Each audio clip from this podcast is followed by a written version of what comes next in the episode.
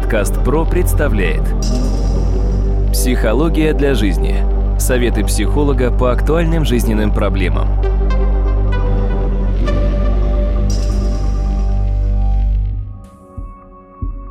Здравствуйте, дорогие друзья, у микрофона Сергей Чубатков. В эфире очередной выпуск подкаста «Психология для жизни». И сразу хочу представить моего постоянного собеседника, кандидата психологических наук, доцента, профессора Дмитрия Смыслова. Дмитрий, здравствуй. Здравствуйте, Сергей.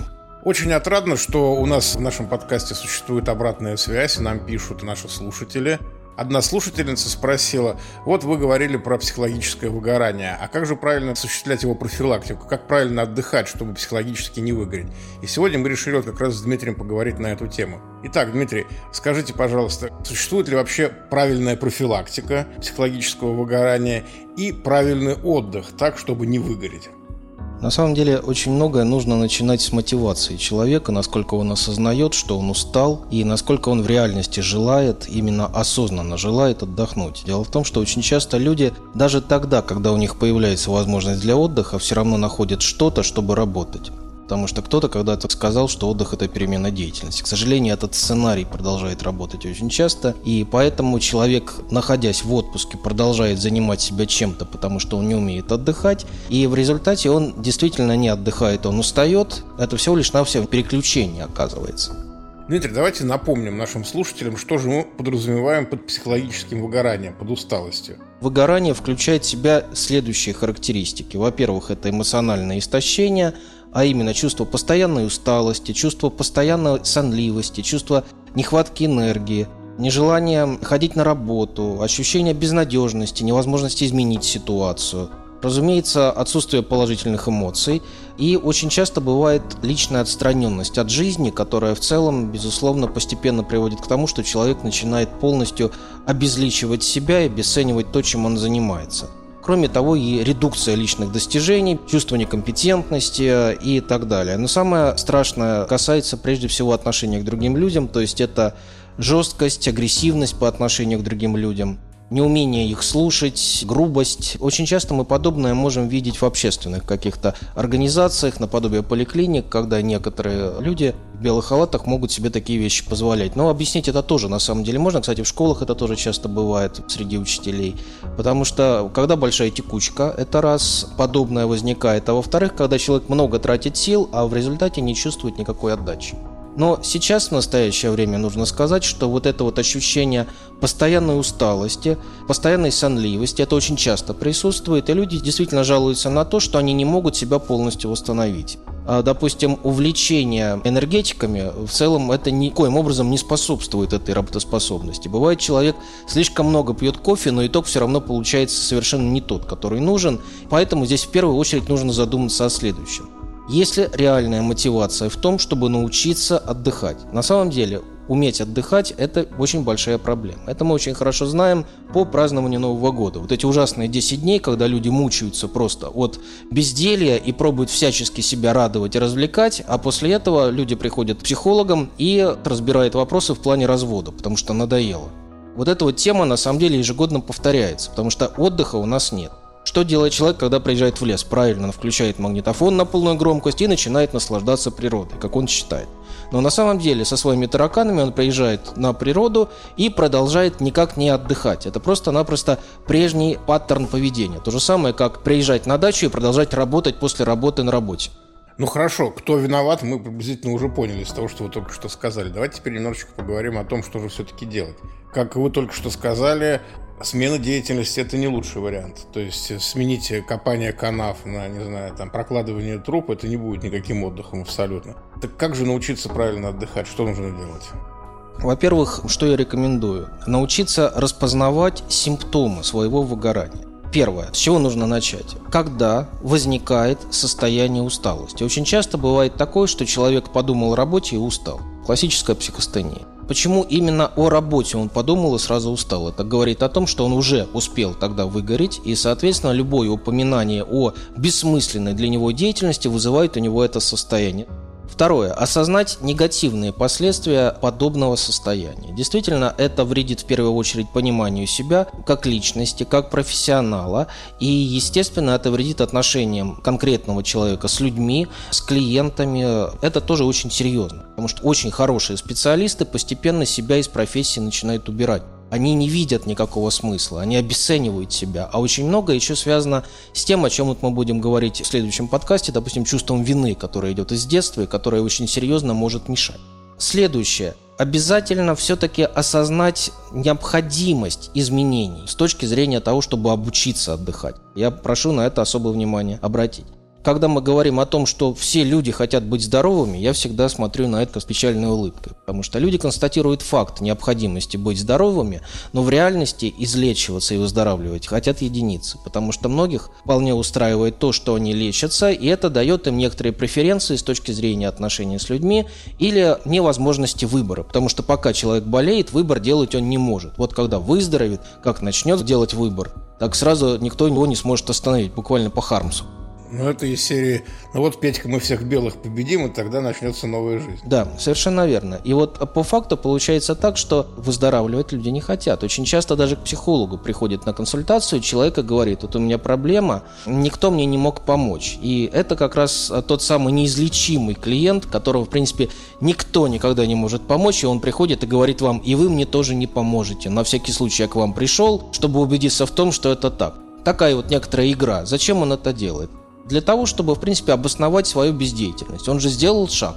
Он же пришел, да, конечно, то, что он пришел на консультацию, это здорово, это важно для него. Но итог-то какой? Он не хочет изменений, он им сопротивляется, и, естественно, это серьезная проблема.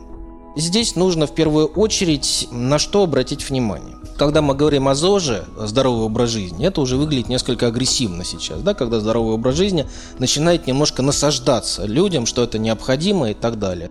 Все, что насаждается, воспринимается в штыки. Вспомните хотя бы школьное обучение, когда нас заставляли что-то учить, допустим, в литературе каких-то писателей, да, при всем уважении ко многим писателям, к некоторым, у многих людей, прошедших советскую школу, есть определенные какие-то предустановки. Они по сию пору сохраняются, к сожалению. И вот это очень сложно читать, потому что ты понимаешь, что в тебе еще сидит то сопротивление, которое было в школе. То же самое и здесь.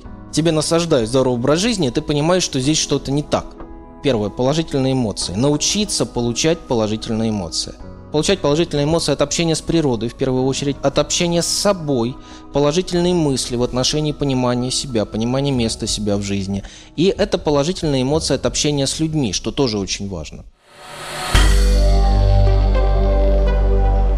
Подкаст ПРО представляет Психология для жизни. Советы психолога по актуальным жизненным проблемам.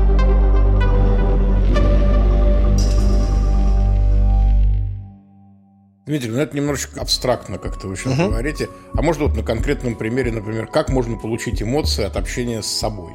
Во-первых, постараться увидеть в себе те черты, за которые себя в реальности можно уважать. Не то, что красота и так далее, а в первую очередь, за что себя можно уважать, какие способности, какие возможности есть, за которые человек может себя уважать. Есть ли какие-то поступки, которые он совершил и которыми гордится. Кстати говоря, есть много людей, которые вообще не могут вспомнить ничего с точки зрения того, за что бы они могли себя уважать. Но это касается больше не их, а детско-родительских отношений когда-то и того, что им насаждалось чувство вины, при помощи которого ими довольно неплохо можно было управлять другими людьми.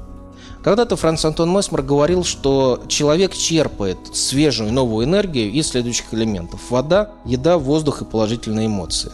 С 18 века прошло довольно много времени. И сейчас мы можем сказать, вода у нас не та, еда у нас химическая, воздух испорчен, и положительных эмоций нет. Но вот на самом деле мы должны по возможности находить если еда, то более-менее здоровая, по возможности, как мы это можем себе позволить. Вода, безусловно, именно обычная вода, научиться пить обычную воду. Не чай, не кофе, а именно воду, не газированную воду, обычную. Воздух, научиться дышать. Люди обычно дышат довольно поверхностно. А когда они обучаются техникам дыхания, оказывается, они обучаются получать э, свежую новую энергию. И вот это бывает тоже очень важно. Ну и, наконец, положительные эмоции, которые, безусловно, есть, допустим, от результатов собственного творчества, не у всех.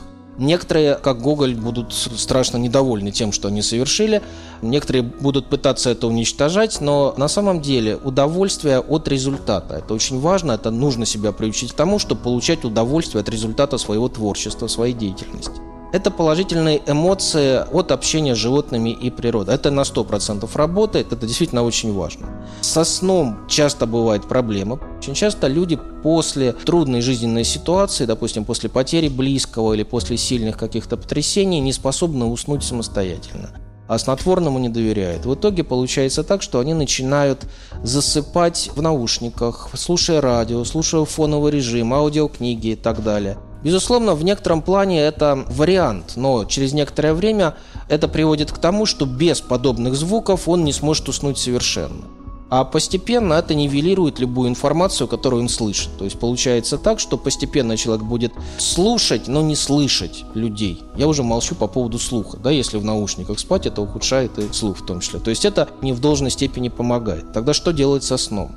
В первую очередь нужно обратить внимание на те места, где действительно спится более хорошо, именно в квартире. Или, может быть, это дача, или, может быть, какие-то места, куда человек приезжает, допустим, гостиниц, но там ему хорошо спится. Найти такие места, где можно немножко поспать. Иногда возможность выспаться дает гораздо больше преференций, нежели чем когда человек пробует себя при помощи снотворного заставлять уснуть, потому что химический сон в целом ничего не дает.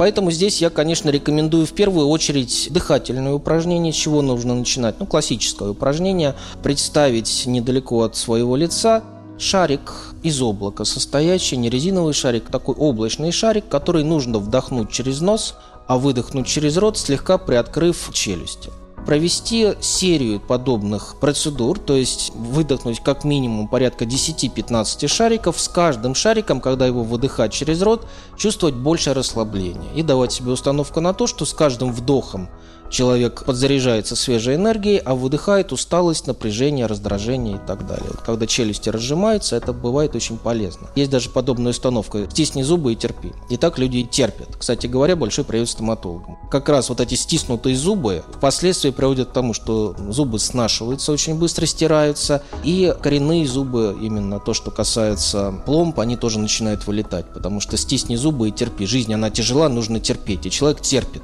Вот это вот терпение, ну, я уже говорил, что бывает такой сценарий, жизнь это страдание, и когда ты не страдаешь, ты не живешь. Вот некоторые стараются так делать. Дальше, еще один момент очень важный. Это упражнения, связанные с зажимами. Снять мышечные зажимы. Нужно встать прямо, сконцентрировать внимание на правой руке, максимально ее напрячь, а через несколько секунд сбросить это напряжение и расслабить руку. После этого ту же самую процедуру провести с левой рукой. Напрячь левую руку – и через несколько времени максимально ее расслабить. То же самое нужно сделать с правой ногой, с левой ногой, с поясницей и с шеей. После чего делается глубокий вдох и выдох, расплавляются плечи и представляется, что за спиной появляются крылья. Соответственно, нужно представить, как тело наполняет свет, подумать, как прекрасен мир и постараться мысленно взлететь. Это даст ощущение легкости и спокойствия. Кстати, здесь я прошу обратить внимание на то, что очень часто движения человека бывают очень резкие, и человек не умеет воспроизводить плавные движения. В данном случае научиться воспроизводить именно плавные движения. Следующее, что можно и желательно для расслабления, безусловно, это музыкальная терапия, то есть найти такую классическую музыку или инструментальную музыку, которая приятна, в первую очередь приятна. Она должна идти в фоновом режиме. Еще один момент, когда абсолютно невозможно никак отдохнуть, когда идет большая загрузка, большая текучка, мысленно представить, что вы на 5 минут находитесь в отпуске и начинаете отдыхать. Почувствовать, что вы отдыхаете. Почувствовать, что вы получаете удовольствие. Ну вот когда мы бываем в отпуске мы, безусловно, там покупаем некоторые сувениры. Эти сувениры я называю вещи-посредники, то есть это ресурсная вещь из э, места сил, условно говоря, там, где человек отдыхал. И вот, допустим, взять подобный какой-то сувенир, подержать его в руках, вспомнить как раз вот это состояние, иногда это бывает очень полезно. Занятия спортом, безусловно, тоже достаточно неплохо могут помочь, но в разумных пределах. Злоупотреблять здесь бессмысленно, потому что очень часто человек начинает убегать от собственных проблем, на беговой дорожке или давать большие нагрузки, но тут э, нужно знать меру. А еще один очень важный момент на что я бы очень просил обратить внимание. Задуматься над тем, кто из людей вызывает у вас большую утечку энергетического состояния, утечку энергии. Очень часто мы сталкиваемся с людьми, которые вызывают у нас подобное состояние. Да, это токсичные люди, безусловно, это психопаты. Так вот, постарайтесь в телефоне, допустим, э, ввести, если вы по телефону с таким человеком говорите, в скобочках ввести, что это человек токсичный, чтобы вы немножко понимали. По возможности минимизировать с ним телефонное общение или, если это возможно на работе, минимизировать общение на работе. Главное понять, откуда происходит источник вот этой потери энергии. Очень ценно вести дневник, в котором записывать в бальной системе за день на работе, как много энергии человек потратил, как много устал и с чем это было связано, чтобы через уже месяц можно было понять, что же вызывает у него большую растрату энергии, потому что это осознание даст понимание, что нужно делать дальше. Просто дать себе задачу «лежи и отдыхай» – это невозможно. И можно сделать, между прочим, в дневнике еще и цветовую индикацию. Допустим, хорошее состояние зеленое, относительно нейтральное состояние желтое и отрицательное состояние выброса энергии, допустим, красное. Хотя кто-то скажет, красный цвет прекрасный, для него хороший. Возьмите фиолетовый цвет, возьмите черный цвет. На самом деле цвет зависит от индивидуального выбора первую очередь нужно посмотреть, какой цвет положительный для вас, а какой цвет становится токсичным и отрицательным. Постараться выделить по неделям, по дням недели, растрата энергии идет при встрече с какими-то людьми, при выполнении какого-то вида деятельности идет большая растрата, или в ряде случаев это бывает связано и повторением раз в месяц каких-то ситуаций. Старайтесь просто внести подобное в дневник, электронный дневник хотите сделать, хотите бумажный, без разницы совершенно, но вы уже сможете понимать свое состояние и контролировать его. Ну а отдыхать действительно это большая наука. Люди, которые умеют медитировать, люди, которые умеют выключать мысли, мыслительную машину свою, люди, которые умеют наслаждаться жизнью. А здесь я вспомню Сирена Киркегора, который говорил, что единственный способ видеть жизнь объективно – это слушать природу. Не интерпретировать ее, а слушать. Мы всю жизнь интерпретируем все, что мы видим, слышим, чувствуем, понимаем научиться просто слушать природу иногда бывает большое наслаждение. Почему я и говорю, допустим, послушать птичье пение, очень часто это уже отдых. Просто человек не понимает, что он отдыхает, но действительно это так. Ну что же, Дмитрий, я думаю, что вы сегодня дали несколько очень полезных советов, как можно, ну скажем так, не уезжая никуда на теплые моря, чуть привести себя в чувство, чуть-чуть сбросить вот эту вот нагрузку нашу повседневную, сбросить стресс. Большое вам за это спасибо. Дорогие друзья, я хочу напомнить, что моим гостем был сегодня кандидат психологических наук, доцент, профессор Дмитрий Смыслов. Вел подкаст Сергей Чеботков. До новых встреч!